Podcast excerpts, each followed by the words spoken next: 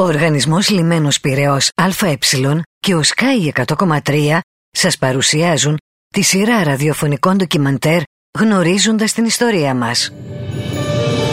Ελευθέριος Βενιζέλος Γνωρίζοντας την ιστορία μας Μια σειρά ραδιοφωνικών ντοκιμαντέρ στον Sky 100,3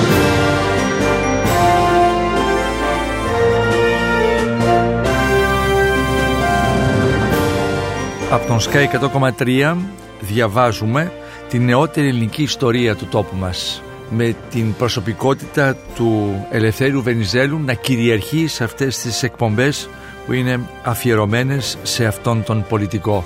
Φτάνουμε αγαπητοί φίλοι, αγαπητές φίλες στη βήθησή μας τώρα στα χρόνια τα ιστορικά στην έναρξη της δεκαετίας του 1910 και επί της ουσίας αρχίζουμε την αφήγηση αυτής της 20 που όπως και άλλες δεκαετίες σημαδεύουν τον τόπο μας στο διάβα του χρόνου.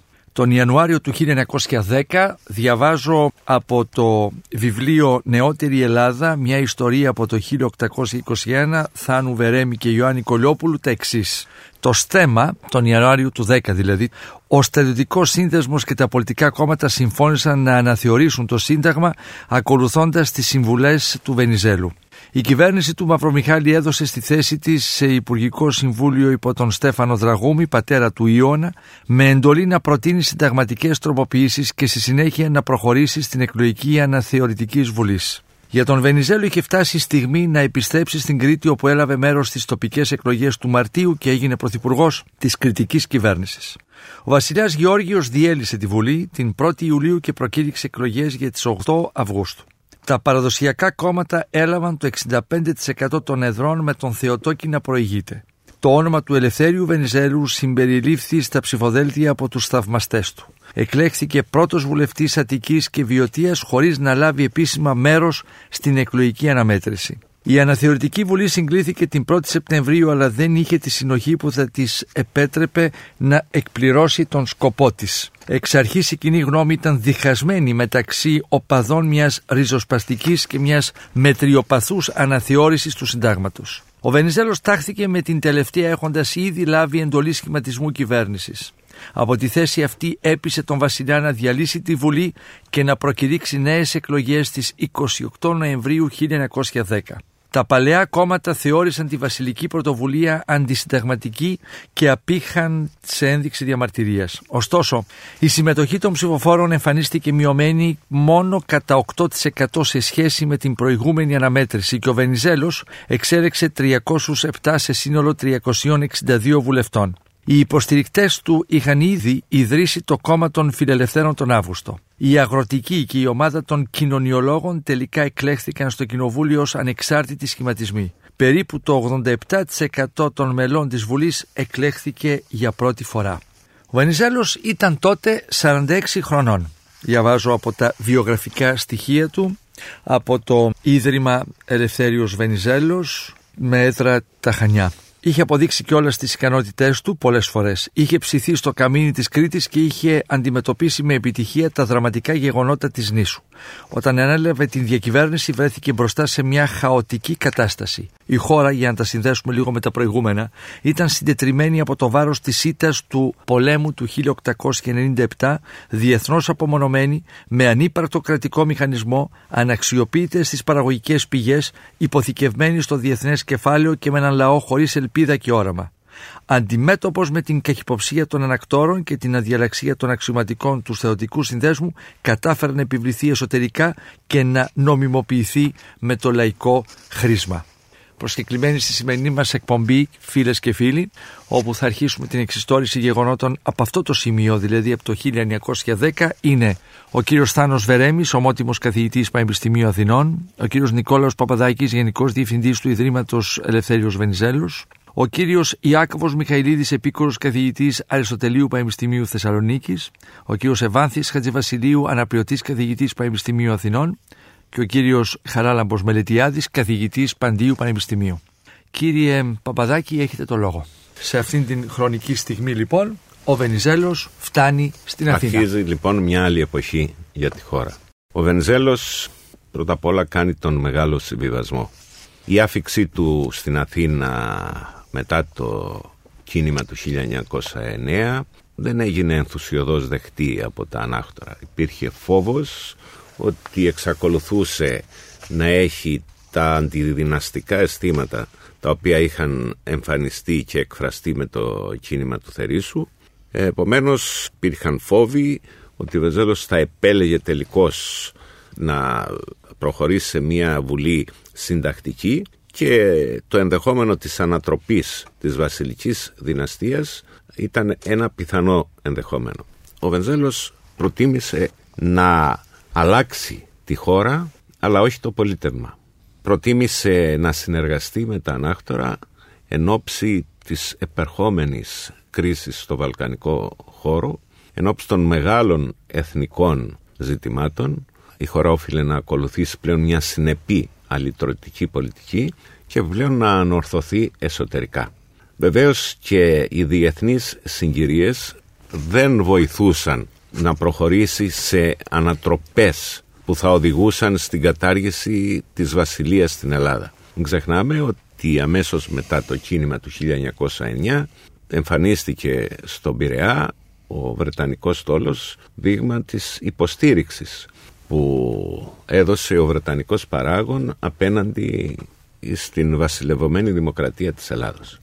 Άρα ο Βενζέλος δεν είχε κανένα λόγο να έρθει σε ρήξη με τις μεγάλες δυνάμεις και προπαντός με αυτήν που κυριαρχούσε στη Μεσόγειο.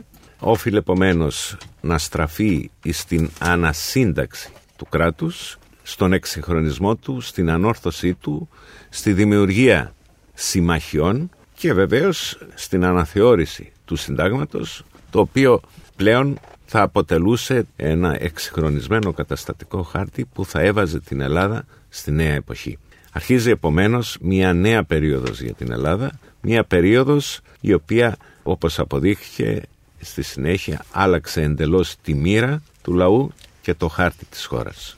Κύριε Χατζηβασιλείου, στην προηγούμενη εκπομπή είπατε ότι επειδή είναι σε μια κακή κατάσταση η πολιτική σκηνή δεν έχει διαφανεί ακόμη ο σωτήρας, δεν έχει προκύψει. Το 1910 αντιλαμβάνεται η ελληνική κοινωνία ότι αυτό το πρόσωπο που θα διαδραματίσει ρόλο τα επόμενα χρόνια, αυτός που θα βγάλει την Ελλάδα από την στασιμότητα είναι ο Ελευθέριος Βενιζέλος; Δεν ξέρω αν είναι ο σωτήρας, πάντως είναι ο νέος. Σε ένα σύστημα αποτελματωμένο, σε μεγάλο βαθμό απονομιμοποιημένο μετά την τρομακτική κρίση της χρεοκοπίας και του διεθνούς οικονομικού ελέγχου. Και νομίζω ότι τώρα πια αυτό που φαίνεται πάρα πολύ έντονα, δηλαδή το 1901 μπορεί να μην είχε την υποστήριξη της πλειοψηφίας της κοινής γνώμης σύγκρουσή του με τον πρίγκιπα, αλλά το 1909 όταν το σύστημα πλέον φαίνεται να έχει, ή τουλάχιστον έτσι πιστεύουν οι ίδιοι Έλληνες, να έχει φτάσει σε ένα μεγάλο αδιέξοδο, τότε μπορεί πολλοί να θυμούνται αυτή την στάση του την ιδιαίτερα στενάρη και αυτό ανεβάζει πάρα πολύ, αν θέλετε, το κύρος του Βενιζέλου σε ένα πολιτικό σύστημα που ψάχνει μια μεγάλης κλίμακας ανανέωση. Δεν είναι ομαλές οι καταστάσεις στην Ελλάδα. Έχει προηγηθεί στρατιωτικό κίνημα, το κίνημα στο Κουδί, το οποίο βέβαια δεν επιβάλλει δικτατορία. Οι ηγέτες του κινήματος έχουν εκφράσει μια συσσωρευμένη αγανάκτηση εν μέρη δίκαιη, εν μέρη όχι, αλλά πάντως υπαρκτή και αναζητούν πλέον έναν τρόπο για να δοθεί διέξοδος σε αυτή τη διαδικασία που έχουν ήδη ξεκινήσει με το προνουτσιαμέντο τους, χωρίς να επιβάλλουν δικτατορία. Ο Γούναρης αρνείται. Είναι περίεργο. Στρέφοντας στο Γούναρη, ο Γούναρης δεν μπορεί να δεχθεί την απίθειά τους. Ο Βενιζέλος δέχεται, έχει τη δυνατότητα, είναι για πρώτη φορά τόσο δημοφιλής και στην Κρήτη, εξάλλου έχει γίνει και πρωθυπουργός της Κρητική Πολιτείας.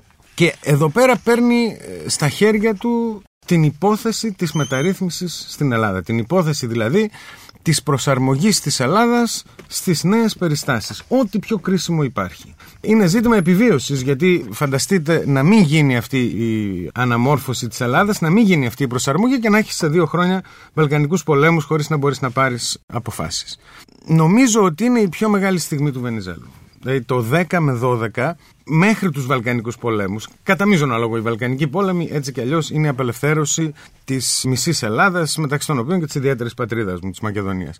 Αλλά μέχρι το Μάιο του 12, η πρώτη αυτή κυβερνητική θητεία του Βενιζέλου είναι το ευρύτερο πρόγραμμα αναμόρφωσης επιτυχημένο το οποίο εκτελείται στη χώρα. Τώρα, κοιτάξτε, υπάρχει το ζήτημα βέβαια, πολύ σωστά το έθεσε ο κύριος Παπαδάκης, των σχέσεων του Βενιζέλου με το στέμα. Ο Βενιζέλος δεν είναι ένας Γάλλος ρεπουμπλικάνος ο οποίος θέλει να διώξει τη Βασιλεία. Δεν τη διώχνει, όχι το 1910, δεν τη διώχνει το 1917. Ο Βενιζέλος είναι ο άνθρωπος ο οποίος πιστεύει στην συνταγματική κατοχήρωση τη θέση της κυβέρνησης. Πιστεύει στην άσκηση των συνταγματικών αρμοδιοτήτων και της κυβέρνησης και του στέματος. Αυτό που θέλει είναι το κράτος δικαίου. Αυτό είναι το μείζον πράγμα που ζητάει. Ο Βενιζέλος δεν αμφισβητεί, το λέει πολύ ωραίο ο Καλτσάς στην κλασική του συνταγματική ιστορία της Ελλάδας. Ένα πολύ παλιό βιβλίο του 1940 που είναι ακόμα κλασικό. Ξαναβγήκε. Από Ναι, έχει ξαναβγεί από το Ίδρυμα της Βουλής. Ασκεί κριτική στο Βενιζέλο γιατί δεν αλλάζει το Σύνταγμα ώστε να δηλώσει ρητά ότι η κυβέρνηση είναι αρμόδια για την εξωτερική πολιτική. Μα ο Βενιζέλος δεν αμφισβητεί ότι ο Βασιλιάς έχει λόγο στην εξωτερική πολιτική στο πλαίσιο του 1911 ή του 2015. Άλλο είναι το πρόβλημα το 2015 που δημιουργείται.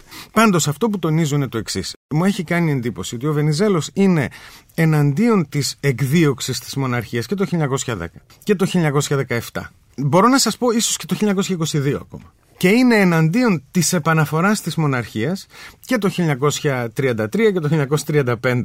Τι σημαίνει αυτό; Ο Βενιζέλος, ένας άνθρωπος μεταρρυθμιστής, είναι εναντίον των πολιτιακών αλλαγών. Γιατί δημιουργούν τραύμα στο πολιτικό σώμα και στην κοινωνία. Ο Βενιζέλος πιστεύει στην ίδια... Ναι, το, α, α, των, των, των επαναστατικών ανατροπών, αν θέλετε, με αυτή την Όχι, έννοια. η- την επαναστατική ανατροπή την επιδιώκει. Την κατακρίμνηση. Ωραία, τη βίαιη, αυτό λέω. Ναι, ναι. Αυτό, αυτό που δημιουργεί δηλαδή ένα τραύμα πάνω στο πολίτευμα. Και μάλιστα είναι χαρακτηριστικό, το έχω εδώ πέρα τι γράφει στον Νικόλαο Πλαστήρα, την επαύριο της μικρασιατική καταστροφής μετά το κίνημα του Πλαστήρα. Μην ξεχνάμε, λέει, εισαγωγικά, ως δημοκρατίαν χαρακτηρίζουν πάντες και την βασιλευωμένη όσο και την αβασίλευτον δημοκρατίαν. Αυτό που τον ενδιαφέρει το Βενιζέλο, όπως και πάρα πολλούς φωτισμένους ηγέτες, δεν είναι αν είναι βασιλευωμένη ή αβασίλευτη, είναι αν είναι δημοκρατία. Επομένως, αυτό που κάνει ο Βενιζέλος εδώ, επιτρέψτε μου να έτσι να το κάνω ένα σχόλιο, ίσως να είναι, αλλά νομίζω θα το βρούμε και μπροστά, θα το δούμε. Εδώ βλέπουμε ένα άλλο στοιχείο της στρατηγικής του Βενιζέλου, το Ναπολεόντιο στοιχείο.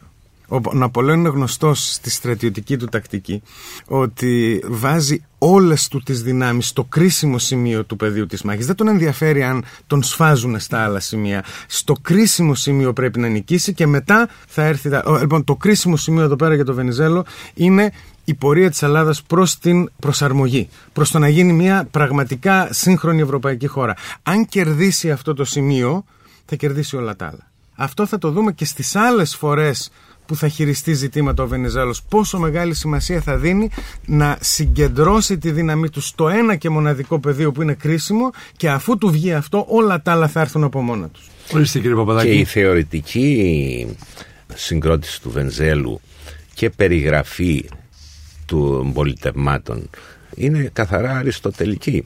Το ξέρετε πολύ καλά ότι τα πολιτεύματα τα έκρινε όχι στη βάση Δογματισμού. δογματισμού. Ακριβώς δεν είχε μία δογματική αντίληψη και αυτή ακριβώς ήταν και η προσέγγιση του σε σχέση με την βασιλευωμένη δημοκρατία ή την αβασίλευτη δημοκρατία. Αυτό που θεωρούσε ε, και έκρινε πρωτίστως ήταν εάν το πολίτευμα λειτουργούσε σωστά. Πρωτίστως αυτό ήταν η επιδίωξή του. Αλλά όχι ότι ήταν ένας φανατικός θειασότης της βασιλευωμένης δημοκρατίας. Όχι, σαφώς. Διότι όταν χρειάστηκε συγκρούστηκε και βέβαια το 20, το 17, αν και έχουμε καιρό να τα πούμε αυτά, το 17 κράτησε τη μοναρχία ακριβώς διότι είχε πρόβλημα με τον εξωτερικό παράγοντα. Δεν ήθελε να έρθει σε σύγκρουση με τους Άγγλους. Βήμα Ναι, ναι, ναι. θα φτάσουμε. Κύριε Παπαδάκη, καθώς έχετε τώρα το λόγο, μία παρατήρηση ακόμη σας παρακαλώ πολύ. Το κριτικό ζήτημα στη χρονιά που εξετάζουμε, το 1910, σε ποια φάση είναι; Το κριτικό ζήτημα σε εκείνη τη φάση έχει κάπως ε, κατασυγάσει, να έλεγα ότι έχει παγώσει. Η Κρήτη έχει κερδίσει μία πλήρη ελευθερία. Αλλά δεν έχει ενωθεί με την Ελλάδα ακόμα. Είναι το επόμενο βήμα και είναι θέμα των διεθνών συγκυριών, αυτό που πίστευε ο Βενζέλος, η κατάλληλη ευκαιρία για να κάνει το επόμενο βήμα που θα είναι η Ένωση. Εκεί βρίσκεται το κριτικό ζήτημα, εκεί το αφήνει ο Βενζέλος όταν φεύγει από την Κρήτη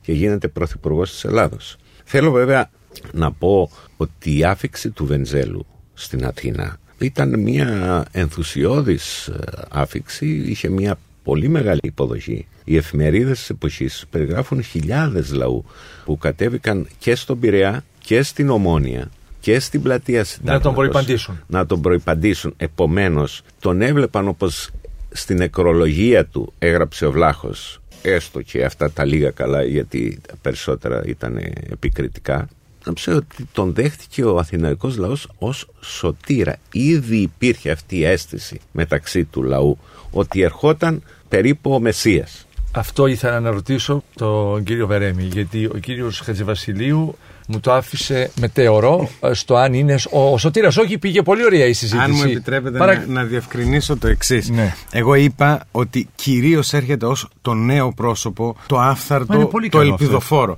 Τώρα, αν θέλουμε να το πούμε αυτό και ως Σωτήρα, μπορεί να είναι και έτσι. Δεν το λέμε ότι είναι Σωτήρας, ότι σώνει και καλά εμείς. Πώς τον υποδέχει ο λαός; Αυτό είναι διαφορετικό βέβαια, νομίζω. Άλλη μια γνώμη. Κύριε Βερέμι, ήταν σωτήρας. Αποδείχθηκε περισσότερο από σωτήρας και ξεπέρασε τις προσδοκίες νομίζω όλων. Αλλά δεν είναι αυτό. Ήθελα να επιστρέψω λίγο στο θέμα της σχέσης του με τη Βασιλεία. Όπως σωστά Πολύ σωστά είπε ο κύριος Παπαδάκης, ο Βενιζέλος ήταν αριστοτελικός, δηλαδή ρεαλιστής θα έλεγα πολιτικός.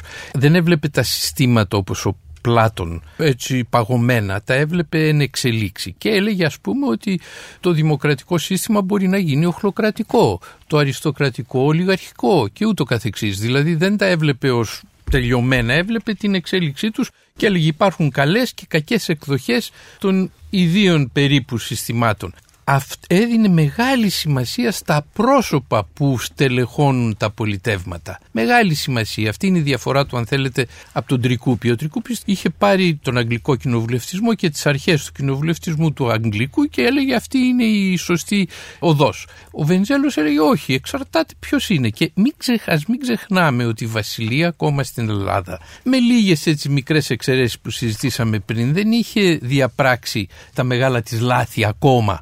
Δηλαδή έχουμε μπροστά μας τον ε, διχασμό. Και βασιλιάς ήταν ο Γιώργος ο πρώτος, ο οποίος ήταν σόφρον γενικό. Δηλαδή δεν έκανε κουτουράδες. Όταν ο Τρικούπης μίλησε για την δεδηλωμένη, αυτός φρόντισε σιγά σιγά να προσαρμοστεί. Δεν πήγαινε κόντρα. Ο Βενιζέλο το κατάλαβε αυτό και είπε: Με αυτό το βασιλιά μπορώ να συνεργαστώ. Και αν υποθέσουμε ότι στο μυαλό του είχε και τους Βαλκανικούς πολέμους σε κάποια μορφή, είπε ότι είναι τώρα ώρα να κάνουμε αλλαγές πολιτεύματος, να βγάλουμε το βασιλιά και να αποξενώσουμε ενδεχομένως ένα μεγάλο μέρος του ελληνικού λαού. Όταν το ζητούμενο είναι άλλο. Όταν το ζητούμε είναι η ενότηση. Η ενότηση και όλοι μαζί να βγούμε στον πόλεμο να κερδίσουμε. Αυτά είναι τα, νομίζω τα χαρακτηριστικά του. Τώρα ως προς το τι έκανε το 10 που είπε πολύ σωστά ο κύριος Χατζηβασιλείου, ο Βενιζέλος είχε ένα μέγιστο προσόν για πολιτικό. Καλά, ήταν τυχερός γιατί η Βουλή έβγαλε καινούρια πρόσωπα, χωρίς προβλήματα. Ανανεώθηκε όσο ποτέ στην ελληνική ιστορία μια Βουλή. Αυτό ήταν καλό γιατί έτσι μπορούσε να επιλέξει όποιον ήθελε και εδώ έρχομαι στην αξία του Βενιζέλου, είχε τόση αυτοπεποίθηση ως άνθρωπος που δεν αισθανόταν ότι απειλείται από τους ομοίους του. Αυτό είναι το ενδιαφέρον. Που δεν το βλέπουμε συχνά στην ελληνική πολιτική. Όλοι φοβούνται κάποιον που μπορεί να τους τη φέρει ικανό. Και είχε και συνιστώσεις το κόμμα των φιλελευθέρων μέσα. Βεβαίως, είχε, και την δεξιά πτέρυγα, είχε και την αριστερή πτέρυγα. Ναι. Βλέπω εδώ τα ονόματα της πρώτης κυβέρνησης που είναι όλοι εκλεκτοί. Είναι ο Μιχαλακόπουλος που αργότερα θα αποδειχθεί σπουδαίος πολιτικός του Βενιζέλου. Ο Στράτος ο οποίος του φεκίστηκε μεν αλλά ήταν πολύ ικανός και τότε βγήκε στην κυβέρνηση του Βενιζέλου, ο Διομήδης σπουδαίος τραπεζίτης, ο Τσιριμόκος, ο Πανάς, ο Ρέπουλης, μεγάλος βοηθός του Βενιζέλου το δεξί του χέρι χρόνια, ο Ρακτιβάν, σπουδαίος. Όλοι αυτοί είναι πρόσωπα εκλεκτά, δεν είναι τυχαία. Κύριε Βερέμ, θα ήθελα ένα τεχνικό σημείο. Είπατε προηγουμένως για τη δεδηλωμένη. Παρακαλώ για να το κατανοήσουν όλοι. Σημαίνει αυτό ότι; Βεβαίως. Σημαίνει ότι αν μια κυβέρνηση δεν έχει την υποστήριξη, την πλειοψηφία στη Βουλή, ε, δεν μπορεί να σταθεί. Άρα ο Βασιλιάς δεν πρέπει να δίνει εντολή σε κυβέρνηση που δεν είχε την ευαρέσκεια του ελληνικού λαού. Α το πούμε έτσι. Αυτό το έκανε το λάθος η Βικτωρία και ο αγγλικός λαός ξαναψήφισε τον άνθρωπό του που ήταν τότε ο Γκλάντστον και η Βικτόρια δεν το ξαναέκανε ποτέ γιατί πήρε το μήνυμα. Θέλετε να πείτε κύριε Παπαδάκη ναι, ε, πριν είναι δώσω το δηλωμένη, λόγο. στην προκειμένη περίπτωση πρέπει ο ανώτατος άρχον να εικάσει ότι ο εντολοδόχος πρωθυπουργός έχει την ε, πλειοψηφία. Αλλά βέβαια στο σημείο αυτό πρέπει να τονίσω με αυτό που είπα προηγουμένως για τις συνιστώσεις μια που η λέξη είναι σύγχρονη αλλά εκφράζονται ε, σε εκείνη τη φάση όπου αργότερα έχουμε συγκρούσεις στο κοινοβούλιο ειδικά ε, όταν πάμε στην περίοδο της ε, αλλαγής του συντάγματος όπου εμφανίζονται έτοιμοι να καταψηφίσουν άρθρα προς τροποποίηση τα οποία προτείνει ο Βενζέλος και έχουμε συγκρούσεις μέσα στη Βουλή οι οποίες φτάνουν σχεδόν μέχρι τη ρήξη όπως το θέμα της δημοτικής γλώσσας. Αλλά αυτά πιστεύω ότι θα τα πούμε στη συνέχεια. Κύριε Μιχαηλίδη.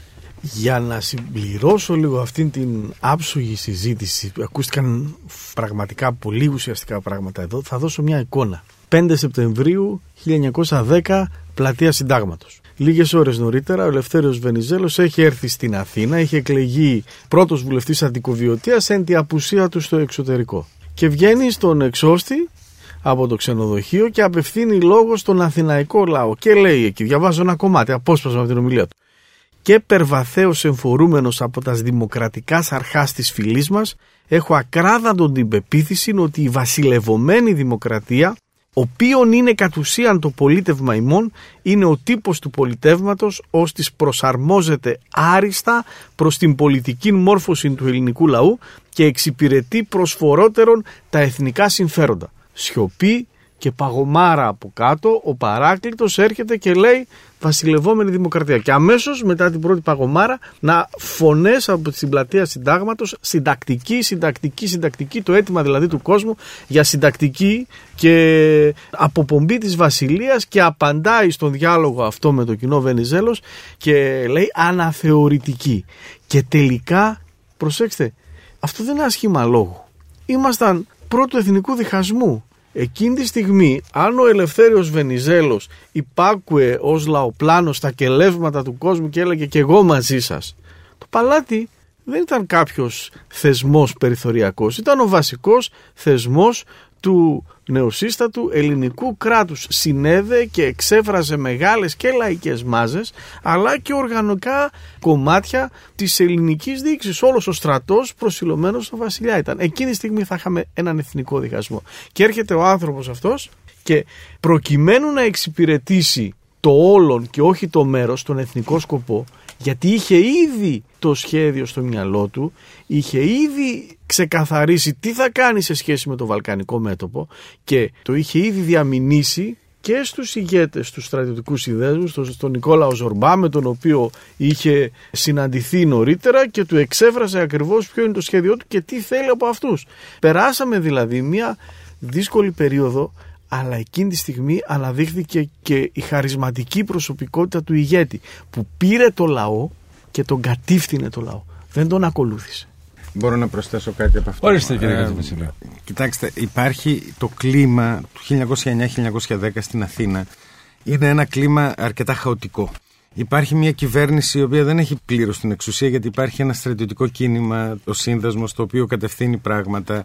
Υπάρχει μια διάθεση, όχι πλειοψηφική, αλλά υπάρχει μια διάθεση ρεπουμπλικανισμού, δηλαδή να φύγει ο βασιλιάς.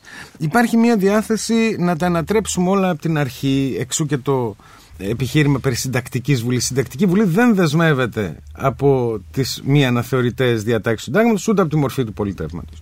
Ενώ η αναθεωρητική δεσμεύεται. Και εδώ γίνεται η μεγάλη κορύφωση που φωνάζει ο κόσμος από κάτω συντακτική και λέει ο Βενιζέλος αναθεωρητική και ξαναφωνάζει ο κόσμος συντακτική και γυρνά ο Βενιζέλος και τους λέει αναθεωρητική είπα. Και εκεί γίνεται η σιωπή.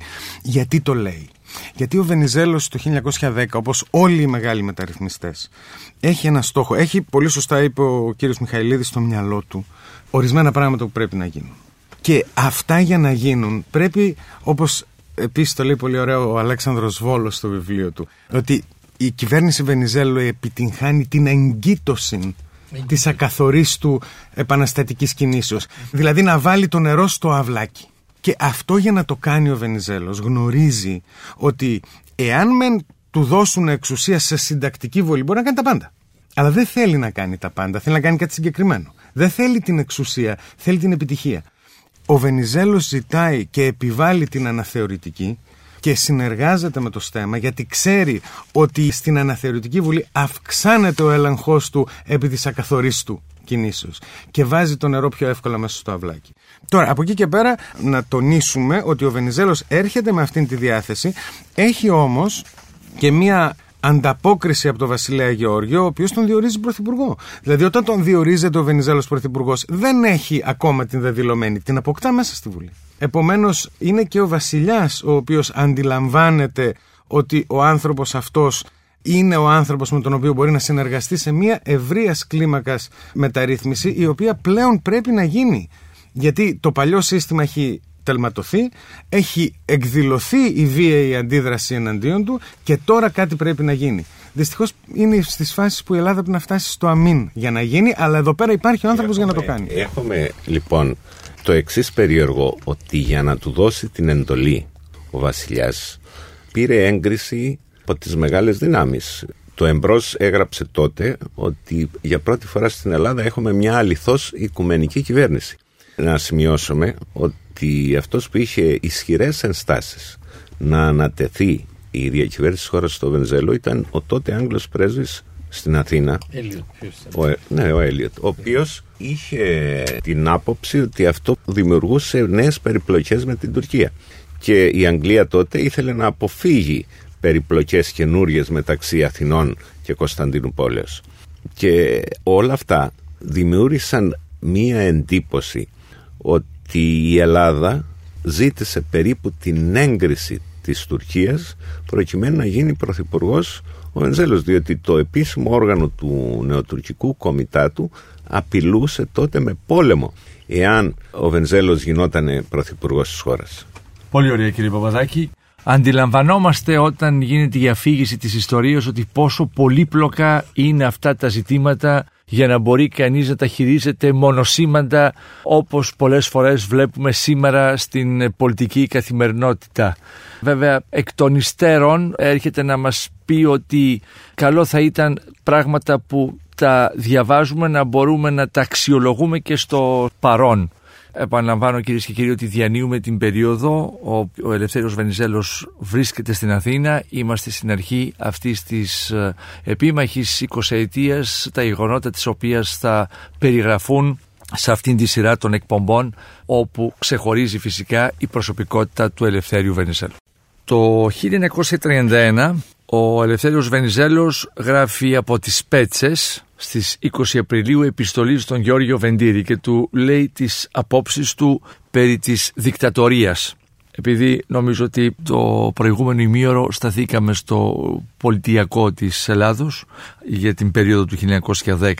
Λοιπόν, λέει ο Ελευθέριος Βενιζέλος, αλλά αν δεν είναι το λάθος μου η διατήρηση του θρόνου, δεν είναι το λάθος μου και ότι επιστρέψα στις Αθήνας δεν έγινα δικτάτορ.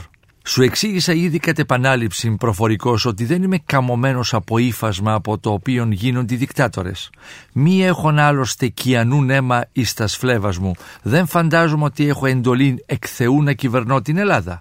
Θα εσυχαινόμην τον εαυτό μου αν άκοντος του λαού επέμενα να τον κυβερνώ διότι έκρινα τον εαυτό μου καλύτερον από τους άλλους. Έπειτα, η δικτατορία δεν μπορεί να συμβιβαστεί με την ελευθερία του τύπου. Έπρεπε λοιπόν να καταργήσω και αυτήν και να πάυσω να γνωρίζω τι ακριβώς γίνεται στην χώρα, ενώ θα ήμουν απεροφημένος ιστός από τόσων μεγάλας εξωτερικάς περιπετίας. Μη έχουν την ψυχολογία ούτε του ελαίου Θεού βασιλέως, ούτε του νέου δικτάτορος, θα απαιτήχανα εκτρός αν επεδίωκα να παίξω ρόλων δια των οποίων ήμουν ανίκανος. Κύριε Μελτιάδη, σε αυτήν την περίοδο μεταξύ του 10 και της έναρξης των Βαλκανικών πολέμων σε ό,τι αφορά στα θεσμικά ζητήματα, στην οργάνωση του κράτους, προλαβαίνει να κάνει κάποια πράγματα ο Ελευθέριος Βενιζέλος; Θα έλεγε κανείς ότι τώρα που έχει ανοιχτεί η βεντάλια των γεγονότων και των δυνατοτήτων που αρχίζουν και διαφαίνονται μέσα στο πρόσωπο του Βενιζέλου και στην πολιτική του, κατά τη γνώμη μου υπάρχει ένα αφετηριακό θεωρητικό ζήτημα. Αυτά τα κάνει γιατί είναι έξυπνος, τα κάνει γιατί είναι πολιτικάντης, τα κάνει γιατί έτσι νομίζει ή εκείνη την ώρα ας πούμε κάπως υπάρχει κάποια σημαντικότερη και στερότερη συγκρότηση που του επιτρέπει να κάνει αυτές τις κινήσεις. Έχουμε μία ένδειξη από μία αγόρευσή του σε ένα πολύ δύσκολο θέμα, το γλωσσικό, στην Αναθεωρητική Βουλή του 11, όπου καταφέρεται κατά του δογματισμού. Αλλά ποιανού δογματισμού; Αναφέρεται πάντα κατά του δογματισμού, του ορθολογικού δογματισμού. Αυτό ήδη μας δίνει ακριβώς έναν ορισμένο περιορισμό. Δηλαδή ο Βενιζέλος δεν είναι καρτεσιανός. Δεν είναι το είδος του πολιτικού που εφαρμόζει έτσι συστήματα κλπ. κλπ. Είναι πιο πολύ ένας άνθρωπος που έχει μια εμπειρική αφετηρία πάρα πολύ ισχυρή. Αλλά όταν λέω εμπειρική αφετηρία δεν εννοώ ο άνθρωπος ας πούμε, που απλώς αναπαράγει την ανεπεξέργαστη καθημερινή του εμπειρία. Αλλά ο εμπειρισμός του έχει θεωρητικές αρχές και θεωρητικές βάσεις. Και αυτό ακριβώς το στοιχείο εμπεριέχει και το ρεαλισμό του και όλα αυτά τα πράγματα και ενδεχομένως μια ορισμένη προτίμησή του προς τον αγγλικό τρόπο συμπεριφοράς και δράσης. Ίσως μέσα από αυτή τη δυνατότητα τη θεωρητική μπορούμε να ερμηνεύσουμε παραδείγματος χάρη γιατί δεν προχωράει σε μία άμεση ριζική δεν ξέρω τι ρήξη με το παλάτι. Είναι συνηθισμένος, είναι διαπαιδαγωγημένος πολιτικά από ένα σύστημα που του επιτρέπει να συνυπάρξει με το παλάτι. Δεν τον ενοχλεί προκειμένου να υλοποιήσει την πολιτική του. Το δεύτερο πράγμα που ήθελα να πω είναι ότι σε αυτό το πλαίσιο ο Βενιζέλος φαίνεται να θέτει μια προτεραιότητα, να λέει ότι είπα αναθεωρητική και όχι συντακτική όπως λέγαμε στο προηγούμενο απόσπασμα. Αυτό πάλι μπορούμε κάπως έτσι να το θεωρητικοποιήσουμε. Λέει ας πούμε σε ένα σημείο ακόμα στην Κρήτη και είναι ενδιαφέρον αυτό το πράγμα στο 1899 όπου υστερεί η πολιτική μόρφωσης ως παροιμήν εκεί το πλάσμα ότι τα νομοθετικά σώματα εκπροσωπούσει το κοινόν φρόνημα είναι πλάσμα απομακρυνόμενων της αληθείας. Είναι μια πολύ, πώς να το πει κανείς, γενναία ομολογία. Δείχνει μια γενναιότητα και μια ειλικρίνεια και μια σαφή τοποθέτηση των απόψεών του. Και αυτό το πράγμα, δηλαδή τα πολιτισμικά ελλείμματα κατά την άσκηση της πολιτικής μας δραστηριότητας δεν θα πρέπει να τα υποτιμάμε ούτε τότε, ούτε στη συνέχεια, ούτε και τώρα. Νομίζω ότι εδώ μπορώ να σταματήσω γιατί σας λέω πάντα συγκινούμε στην προσπάθειά μου να καταλάβω γιατί συμπεριφέρονται έτσι οι πολιτικοί. Και ο Βενιζέλος αποτελεί ένα καλό παράδειγμα ειλικρινούς έκθεσης του τρόπου που πολιτεύεται. Δεν έκρυψε ποτέ Δεν κρύβεται του. δηλαδή ποτέ αυτό. Ποτέ του δεν έκρυψε. Είχε βέβαια ένα πλεονέκτημα, ότι δεν τον καταλάβαιναν πάντα. Έτσι, αλλά αυτό δεν είναι πλεονέκτημα, αστείευω μετά το λέω. Κύριε Βερέμι, γιατί εξετάζουμε το μοντέλο της Αγγλίας; Δηλαδή πάμε να δούμε πώς γινόταν εκεί η συνύπαρξη της Βασιλείας με το Κοινοβουλίο. Κυρίως για να δούμε πώς λειτουργεί ο κοινοβουλευτισμός. Γιατί κοινοβουλευτισμό πριν από τον Αγγλικό δεν έχουμε γενικώς. Θα έλεγα ότι είναι ο πατέρας των κοινοβουλευτισμών εν γέννη. Απέκτησαν οι Γάλλοι κοινοβουλευτισμό χωρίς βασιλιά, αλλά κατέληξαν στη δικτατορία του Ναπολέοντα του Τρίτου. Συνεπώς το πιο αξιόπιστο δημοκρατικό σύστημα ακόμα εκείνη την εποχή είναι η βασιλευωμένη δημοκρατία από την πείρα που υπάρχει γενικώς. Τώρα εδώ πράγματι ο Βενιζέλος βρέθηκε μπροστά σε ένα δίλημα. Αν και δεν νομίζω ότι ο ίδιος το είδε ως δίλημα, αλλά επειδή λέει στο βεντήριο από το γράμμα που μας διαβάσατε ότι γυρίζοντας θα έπρεπε να γίνω δικτάτορας, εννοούσε το 17. Αλλά δεν είμαι φτιαγμένος από το ύφασμα των δικτατόρων. Το 1910 αν αποφάσιζε να κάνει συντακτική και να καταργήσει τη μοναρχία γιατί σε αυτό κατέτεινε η έννοια της συντακτικής θα έπρεπε ο ίδιος να αναλάβει και τα καθήκοντα του αρχηγού κυβέρνησης και τα καθήκοντα του αρχηγού κράτους. Συνεπώς εκ των πραγμάτων θα γινόταν δικτάτορας γιατί σε ένα κοινοβουλευτικό σύστημα αν είναι κανείς και αρχηγός κράτους και κυβέρνησης. Τα έχει όλα. Τα έχει όλα. Μην βλέπετε το αμερικανικό σύστημα που είναι άλλο πράγμα, δεν έχει καμία σχέση με το κοινοβουλευτικό το δικό μας. Λοιπόν, δεν νομίζω ότι ήταν προετοιμασμένος ή ότι ήθελε. Είμαι βέβαιος ότι ήταν απολύτως ειλικρινής όταν έλεγε ότι δεν θέλω να γίνω δικτάτορας. Θα μπορούσε να είχε γίνει βέβαια μέσα σε μια κατάσταση διχασμού πλέον. Φανταστείτε τι θα γινόταν τότε. Αλλά αυτό που έκανε ο Χίτλερ ας πούμε όταν ο Χίντεμπουργκ πέθανε να συνερέσει τα δύο αξιώματα σε ένα και να γίνει δικτάτορας, ε, δεν θα το έκανε βέβαια ο Βενιζέλος γιατί είχε αρκετό μυαλό να ξέρει τις συνέπειες μιας τέτοιας πράξεως. Βέβαια, επαναλαμβάνω, έβλεπε μπροστά το Γεώργιο τον Πρώτο ως αρχηγό κράτους και όχι τον Κωνσταντίνο ο οποίος είχε άλλη αντίληψη της εξουσίας της βασιλικής. Κύριε Παπαδάκη. Συμφωνώ απόλυτα με τον κύριο Βερέμι. Είχε πράγματι το πρόσωπο μπροστά του. Αναγνώριζε στο Γεώργιο ένα συνταγματικό βασιλιά παρά τις κάποιες υπερβασίες, παρά τις όποιες συγκρούσεις με τον Τρικούπη. Όμως ο Γεώργιος σχεδόν ήταν ένα υπόδειγμα σόφρονος και συνταγματικού βασιλιά. Αυτόν τον αρχηγό του κράτους είχε μπροστά του ο Βενζέλος και συμβιβάστηκε. Βέβαια πρέπει να πούμε ότι διακατεχόταν πάντα σε όλη του την πολιτική σταδιοδρομία από μία αισιοδοξία. Πίστευε ότι οι άνθρωποι μπορούν και να αλλάξουν. Δεν είναι τυχαίο ότι η πρώτη του πράξη όταν έγινε πρωθυπουργός ήταν να επιλέξει τον Ιωάννη Μεταξά ως υπασπιστή του. Το Μεταξά, το μετέπειτα δικτάτορα. Ο οποίος Μεταξά. Ο οποίος ήταν αξιωματικός. Αξιωματικός. Και, και όχι μόνο βασιλόφρον, αλλά ο στρατιωτικός σύνδεσμος τον είχε εξορίσει σε μία απομονωμένη μονάδα κάπου στην Πελοπόννησο και τον έφερε ο Βενζέλος και τον τοποθέτησε απευθείας υπασπιστή του.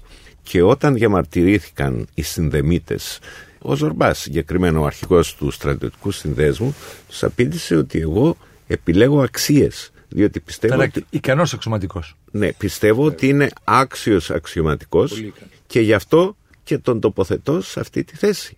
Και βεβαίως πρέπει εδώ να πούμε ότι επιπλέον επανέφερε τον Κωνσταντίνο που και αυτός ήταν διωγμένος και τον τοποθέτησε γενικό επιθεωρητή του στρατού και αργότερα αρχιστράτηγο τον εμπιστεύτηκε. Βέβαια αργότερα φάνηκε και η αχαριστία τόσο του Κωνσταντίνου όσο και μερικών από τους επιτελείς που είχε επαναφέρει. Ας το δούμε και αυτό στη ναι, στιγμή ναι, του. Αλλά να τονίσω αυτό το γεγονός της αχαριστίας η οποία φάνηκε στην διαδρομή διότι υπήρξαν και στιγμές αχαριστίας. Αυτό έχει μία σημασία για να αποδείξω ότι ο Βενζέλος εμπιστευόταν τους ανθρώπους. Μας ανοίγεται το πεδίο, μας στρώνετε σιγά σιγά, κύριε Παπαδάκη. Κύριε Χατζηβασιλείου. Ε, νομίζω ότι πρέπει να καταλάβουμε καταρχήν τον άνθρωπο μέσα στην εποχή και τα θέματα μέσα στην εποχή. Αντιλαμβάνομαι, όλοι μας το καταλαβαίνουμε, ότι μετά από λίγα χρόνια ξεσπάει αυτή η ασύλληπτης έντασης, σύγκρουση, ο εθνικός διχασμός. Και μερικές φορές έχουμε την τάση να βλέπουμε το γεγονός του 1910 με τα μάτια του 1917. Αυτό προφανώς δεν είναι σωστό. Ο Βενιζέλος το 1910 δεν έχει στο μυαλό του το 1915. Δεν ξέρω αν θα αντιδρούσε διαφορετικά με τον Κωνσταντίνο τον πρώτο με τον Γεώργιο τον πρώτο. Κατά τη γνώμη μου υπάρχει μια λογική πίσω από τη στάση του Βενιζέλου ειδικά στο πολιτικό ζήτημα κατά τη συνταγματική αναθεώρηση του 1911. Ο Βενιζέλος είναι ένας φιλελεύθερος μεταρρυθμιστής ο φιλελεύθερος μεταρρυθμιστής, ο οποίος είναι εναντίον ταυτοχρόνως και της στατικότητας, αλλά και της βίας επαναστατικής ανατροπής, της κοινωνικής ανατροπής. Τι ζητάει, ζητάει γενναίες, βαθιές τομές πάνω στο σύστημα. Για την ανάγκη αυτών των γενναίων βαθιών τομών δεν πρέπει να έχει συντακτική συνέλευση. Γιατί η συντακτική συνέλευση μπορεί σε μια πρώτη φάση να του προσφέρει μεγάλη εξουσία, αλλά μετά εθίζει το σύστημα, ακόμη και την κοινή γνώμη, στη λογική των τεράστιων ανατροπών και στο τέλος δημιουργεί ένα τεράστιο κύμα που παρασέρνει ακόμη και την ακριβή του μεταρρύθμιση. Ποτέ οι φιλελεύθεροι μεταρρυθμιστές αυτού του τύπου σαν το Βενιζέλο δεν θέλουν την πλήρη εξουσία που θα τους δώσει μια συντακτική συνέλευση. Θέλουν τη συντεταγμένη μεταρρύθμιση που θα τους δώσει η αναθεωρητική. Το 74-75 ο Καραμαλής αρνήθηκε συντακτική. Ενώ ήταν στην πράξη είχε και αλλαγή πολιτεύματος έκανε. Γιατί ακριβώς υπάρχει ένας μεγάλος κίνδυνος η συντακτική να βγάλει τα πράγματα εκτός ελέγχου. Ενώ αντίθετα με την αναθεωρητική αυξάνουν το δικό τους έλεγχο για την εγκύτωση που λέγαμε. Και γιατί η μεγάλη μάχη του Βενιζέλου στο συνταγματικό πεδίο το 1910 και το 11, ας μην το βλέπουμε με τα μάτια του 15 και του 17. Η μεγάλη του μάχη δεν είναι το πολιτιακό. Η μεγάλη του μάχη είναι η αναμόρφωση του κράτους. Μια τεράστια αναμόρφωση του κράτους που έχει πολλές πτυχές. Έχει την ενδυνάμωση της εκτελεστικής εξουσίας, έχει την ενδυνάμωση του πολίτη, την ενίσχυση του πολίτη, την αυτεξουσιότητα του πολίτη, την αναθεώρηση, την εκπαιδευτική. Αλλάζει όλη η Ελλάδα πάνω σε αυτό. Εκεί είναι η μεγάλη του μάχη. Δεν θα τη δώσει το 1910 με 11 σε ένα ζήτημα το οποίο σε τελική ανάλυση δεν είναι και σίγουρος τώρα ότι θα του βγάλει κάτι πολύ. Ναι. Όλοι κύριε Παπαδάκη. Θα έλεγα ότι ο Βενζέλος είχε και άλλο ένα μέτωπο. Δεν ήταν απλή αυτή η διαδικασία το να βάλει παραδείγματος χάρη το μεταξά πασπιστή του. Δεν ήταν τόσο εύκολο. Ο στρατιωτικός σύνδεσμος κυριαρχούσε στο στρατό. Ελάχιστοι πλέον αξιωματικοί είχαν απομείνει οπαδοί της ε, βασιλευωμένη δημοκρατίας. Έπρεπε λοιπόν να εξισορροπήσει καταστάσεις. Και η τοποθέτηση του μεταξά, η επάνωδος του Κωνσταντίνου στο στρατό δεν ήταν μια απλή και εύκολη υπόθεση ήταν πολύ δύσκολο να τους επιβάλλει. Τη στιγμή κατά την οποία το σύνολο των αξιωματικών ή η συντριπτική πλειοψηφία δεν είχε καθόλου καλές σχέσεις με ό,τι είχε προηγηθεί με το στενό κύκλο του Κωνσταντίνου γύρω του το μεταξά και τους πρίγκιπες όλα αυτά ο στρατός δεν τα ήθελε πλέον.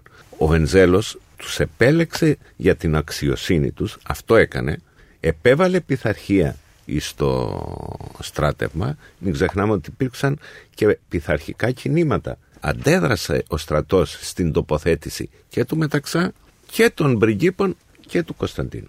Άρα όλη αυτή η εξέλιξη, όλη αυτή η διαδικασία ήταν ένα επίτευγμα για το Βενζέλο ότι μπόρεσε να φέρει ξανά στην επιφάνεια τους πρίγκιπες τον Κωνσταντίνο να πειθαρχήσει το στρατό και να τους ενώσει στον κοινό στόχο. Τρία σένα. Κύριε Μελετιάδη, στις θεσμικές αλλαγές μπορούμε να σταθούμε να για αυτή λίγο την... για το γλωσσικό αν θέλετε. Ναι, βεβαίως. Αυτό είναι το- ε, ίσως το πιο εντυπωσιακό όλης της περίοδου που εξετάζουμε. Στην δεύτερη αναθεωρητική βουλή του 11 γίνεται μια συζήτηση για την καθιέρωση της αρχαίζουσας, της καθαρεύουσας γλώσσας σε κάποια συνταγματική μορφή, μάλλον σε δύο άρθρα του συντάγματος, ένα σε σχέση με το αμετάφραστο της Αγίας Γραφής και ένα δεύτερο σε σχέση με το ποια είναι η επίσημη γλώσσα του κράτους. Γίνεται μια ολόκληρη έτσι συζήτηση γύρω από αυτό το ζήτημα.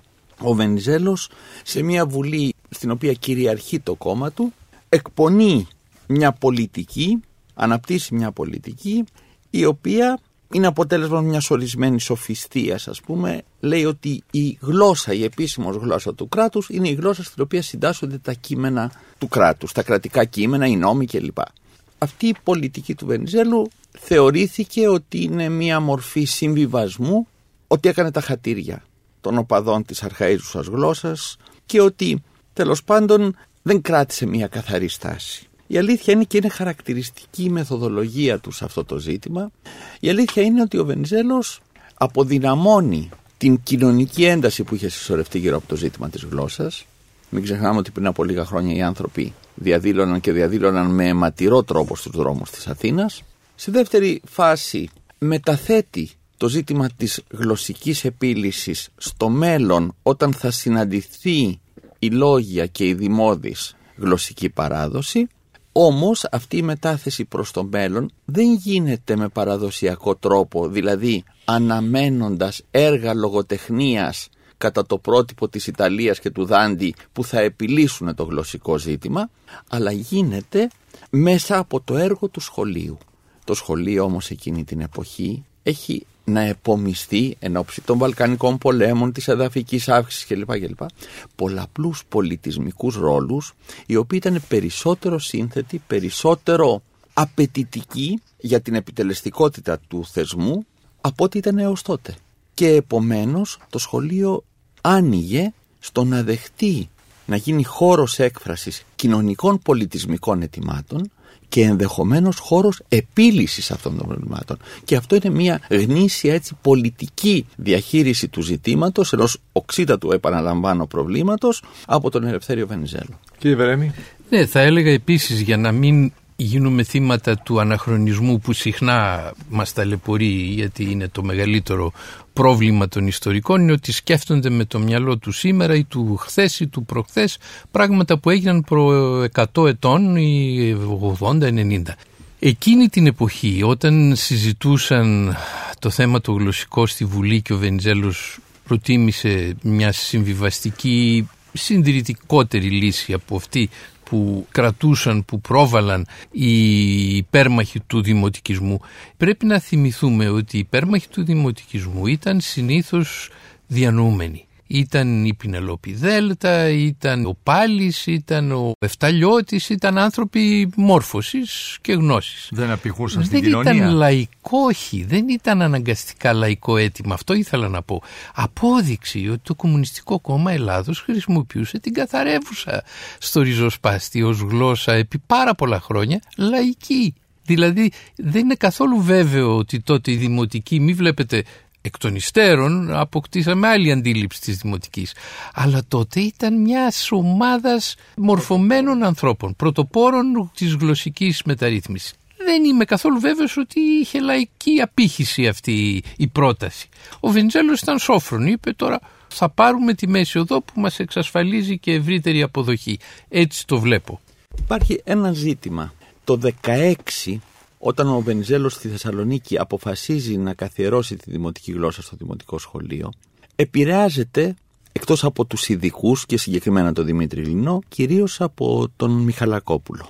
Αυτό του στέλνει μια επιστολή και του λέει ακριβώς πολύ συγκεκριμένα πράγματα ότι πρέπει να λύσει Ποιος το είναι ο πρόβλημα της- Μιχαλακόπουλος; Τον Ανδρέα Μιχαλακόπουλο, το στενό του συνεργάτη και, πολιτικό και, και υπουργό του κλπ. Λοιπόν, εμ, τότε γίνεται μια συζήτηση που φαίνεται ότι ο πολιτικός κόσμος έχει μια αρκετά σαφή και ίσως και προχωρημένη αντίληψη της γλώσσας η οποία αντίληψη δεν προέρχεται ίσως αν θέλετε από ένα λαϊκό αίτημα υπέρ της δημοτικής γλώσσας, υπέρ της λαϊκής γλώσσας, αλλά προέρχεται από πολλούς παραποτάμους θα έλεγε. Από διανοούμενους, από την κατήσχηση της δημοτικής γλώσσας στη λογοτεχνία, μην ξεχνάτε τη γενιά του 80, ας πούμε, ο Παλαμάς και όλα αυτά τα πράγματα, από τις προτάσεις της θεωρητικής γλωσσολογίας, είτε στην ακραία εκδοχή του Ψυχάρη, είτε στην μετριοπαθέστερη του Γεωργίου Χατζηδάκη. Επομένως, δεν είναι τόσο αυτονόητος ο προσδιορισμός ότι έχουμε να κάνουμε με μια πρωτόλια αλλά συντηρητική λύση, όσο ότι έχουμε να κάνουμε με μια εμπειρικού τύπου διαχείριση του προβλήματος, όπου αναμένουμε την επίλυσή του στο μέλλον, όχι όμως γιατί θα γίνουν, θα γραφτούν έργα μεγάλης λογοτεχνίας που θα επιβάλλουν τα πράγματα, αλλά γιατί μέσα στο σχολείο θα αναπτυχθούν όλες εκείνες οι τάσεις ανάπτυξης και εδραίωσης της δημοτικής γλώσσας ή τέλος πάντων μιας γλωσσικής μορφής που δεν θα είναι αποξενωμένη από το λαό, δεν θα είναι επίσης αποξενωμένη και από τους μορφωμένους. Εγώ δεν χρησιμοποιώ τον όρο διανοούμενους. Σας ευχαριστώ κύριε Μελτιάδη. Κύριε Παπαδάκη. Είναι γεγονός ότι η κρίση εκείνη, η σύγκρουση για το γλωσσικό, δεν είναι καθόλου βέβαιο ότι ο Βενζέλος είχε επιλέξει την καθαρεύουσα. Υποχρεώθηκε. Πρώτα απ' όλα η συντριπτική πλειοψηφία των φοιτητών ήταν υπέρ της ακραίας καθαρεύουσας. Ο παδί του Μιστριώτη, μην ξεχνάμε ότι... Ευαγγελιακά. αλλά είχ- ήταν απειλή να επαναληφθούν. Επικεφαλής της ε, υπεράσπισης της ε, καθαρεύουσας είχε τεθεί ο Πατριάρχης ε, Κωνσταντίνου Πόλεως, ο Ιωακήμ. Οι εφημερίδες όλες είχαν ταχθεί υπέρ της ακραίας καθαρεύουσας. Ο Μιστρέωτης απέτησε από το Βενζέλο να μπει η ακραία μορφή καθαρεύουσα στο Σύνταγμα, απέρριψε αυτή την πρόταση ο Βενζέλος. Οι φοιτητές περικύκλωσαν το σπίτι του Βενζέλου, όπως περιγράφουν οι εφημερίδες της εποχής, και ζητούσαν να βγει στο μπαλκόνι και να ταχθεί στο πλευρό τους. Συνέβη δε το αστείο ότι ο Βενζέλος δεν τους δέχτηκε και αυτοί μούτζωναν το σπίτι, χιλιάδες μούτζωναν το σπίτι, οπότε βγήκε η καθαρίστρια. Η πυρέτρια που άπλαινε τα ρούχα και είδε ξαφνικά να τη μουτζώνουν χιλιάδες χέρια. και άφησε και αυτή το σκουπόξυλο και άρχισε να τους μουτζώνει. Είναι η χαρακτηριστική περιγραφή των εφημερίδων της εποχής. Ο ίδιος δήλωσε στη Βουλή ότι δεν υπήρξε σύλλογος, δημοτικό συμβούλιο, φοιτητική παράταξη, μαθητές ακόμα που να μην στραφούν εναντίον της καθιερώσεως της δημοτικής. Ομαδική ψύχωση είχε καταλάβει τον ελληνικό λαό και επομένως ο Βενιζέλος ήταν υποχρεωμένος να συμβιβαστεί διότι σε ένα χρόνο είχαμε τους Βαλκανικούς πολέμους. Πρόκειτο για μία μορφής κάθετη αντίθεση ολόκληρου του λαού. Όλοι είχαν στραφεί κατά της δημοτικής γλώσσας. Σας ευχαριστώ πολύ κύριε Παπαδάκη. Ο λόγος στον κύριο Μιχαηλίδη. Να προετοιμάσουμε λοιπόν το έδαφος για τους επερχόμενους Βαλκανικούς πολέμους πάντα με τον Ελευθέριο Βενιζέλο ως επικεφαλής της χώρας. Στις παραμονές των Βαλκανικών πολέμων διαβάζω στα στοιχεία της βιογραφίας η διεθνής θέση της χώρας ήταν ιδιαίτερα δυσχερής και η αναζήτηση συμμάχων καθόλου εύκολη υπόθεση. Είχε προηγηθεί ο Μακεδονικός Αγώνας, ο οποίος είχε επιδεινώσει τις σχέσεις της Ελλάδος προς την Τουρκία, Ρουμανία και Βουλγαρία. Οι διαφορές με τη Ρουμανία εξαιτίας του κουτσοβραχικού ζητήματος είχαν οδηγήσει στη διακοπή των διπλωματικών σχέσεων το 1906, η οποία διήρκησε μέχρι το 1911. Η ισχυροποίηση του βουλγαρικού παράγοντα και οι βλέψεις τους σε ολόκληρη τη Μακεδονία προκαλούσαν πανικό στην Αθήνα, η οποία εξέταζε το ενδεχόμενο της συμμαχίας με την Τουρκία για την αντιμετώπιση του βουλγαρικού κινδύνου. Όμως, οι ελπίδες που είχε γεννήσει η Επανάσταση είχαν διαψευστεί και κατά συνέπεια η προσέγγιση προς τα σλαβικά έθνη αποτελούσε μονόδρομο. Κύριε Μιχαηλίδη. Έτσι είναι. Από τον Νοέμβριο του 1910 όταν ο Βενιζέλος γίνεται πρωθυπουργός έως τις αρχές Οκτωβρίου του 1912 μεσολαβούν περίπου 22 μήνες. Λίγο διάστημα για να προετοιμαστεί να ανορθωθεί μια χώρα. Αυτή είναι η λέξη, ανόρθωσης είναι η λέξη που επικρατεί στο λεξιλόγιο, το πολιτικό λεξιλόγιο του Βενιζέλου. Χρονικό όμως διάστημα που εν τέλει αποδείχθηκε επαρκές προκειμένου να προχωρήσει ο Βενιζέλος στο σχέδιό του. Και έτσι το Σύνταγμα του 1911 εκτός από την μεταρρύθμιση στο γλωσσικό τομέα προέβλεψε και πραγματοποίησε πολλές άλλες μεταρρυθμιστικές προσπάθειες για τις οποίες καμαρώνουμε σήμερα όπως είναι η καθιέρωση της ανεξαρτησίας της δικαστικής εξουσίας το αμετάθετο των δημοσίων υπαλλήλων κάποια αν θέλουμε βελτίωση της εργατικής νομοθεσίας ακόμη και το οκτάωρο η αργία της Κυριακής είναι πράγματα που καθιερώθηκαν τότε όπως επίσης ξεκίνησε με το Σύνταγμα του 1911 και η μεγάλη αγροτική μεταρρύθμιση, ένας τομέας στον οποίο ο Ελευθέριος Βενιζέλος τα επόμενα χρόνια θα βάλει καθοριστικά τη σφραγίδα του. Και ουσιαστικά μπόρεσε με τις μεταρρυθμίσεις με βάση την αναθεώρηση του συντάγματος να θέσει τις βάσεις για την αλλαγή πολιτικής και την θεσμική αλλαγή του κράτους.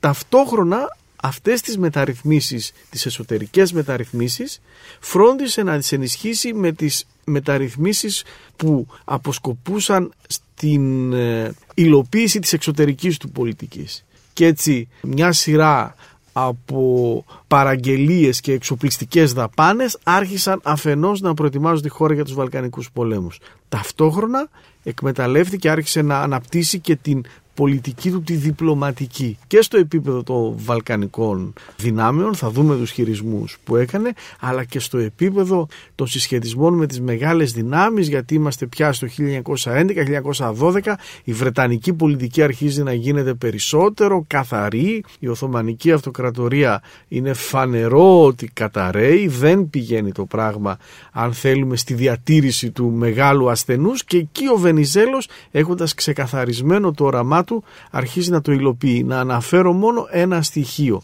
Ένα χρόνο πριν από την κήρυξη των Βαλκανικών πολέμων, δηλαδή όχι μάλλον μισό χρόνο, ήταν την άνοιξη του 1912, είχε πει στον βασιλιά Γεώργιο του χρόνου θα εορτάσουμε τα γενέθλιά σας στη Θεσσαλονίκη. Ο αγαθός βασιλιάς Γεώργιος τον κοίταξε πιστεύοντας ότι ήταν κάποιος αστεϊσμός ο οποίος έκανε ο Πρωθυπουργός. Αλλά ο Βενιζέλος του είπε κατηγορηματικά του χρόνου θα είμαστε εκεί.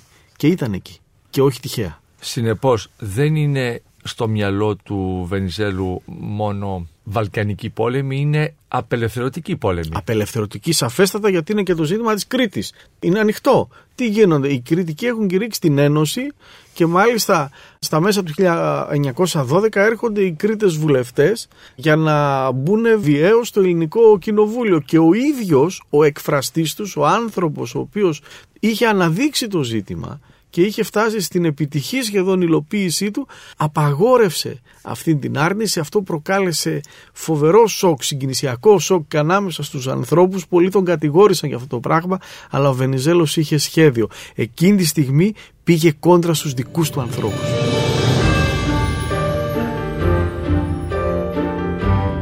Ελευθέριος Βενιζέλος Γνωρίζοντας την ιστορία μας Μια σειρά ραδιοφωνικών ντοκιμαντέρ στον Sky 100,3 Εάν σας άρεσε το ραδιοφωνικό ντοκιμαντέρ που μόλις ακούσατε μπείτε στο sky.gr κάθετος podcast και γίνετε συνδρομητής. Περιμένουμε όμως και τα σχόλιά σας ή ακόμα καλύτερα την κριτική σας στα iTunes.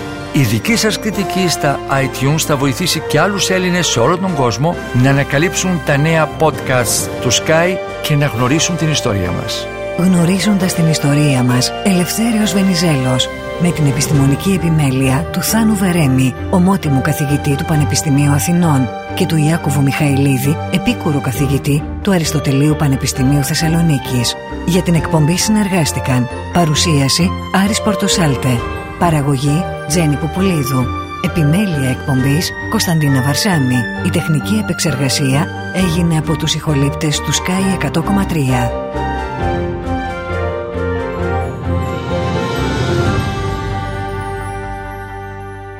Ο Οργανισμός Λιμένος Πυραιός ΑΕ και ο Sky 100,3 σας παρουσίασαν τη σειρά ραδιοφωνικών ντοκιμαντέρ γνωρίζοντας την ιστορία μας.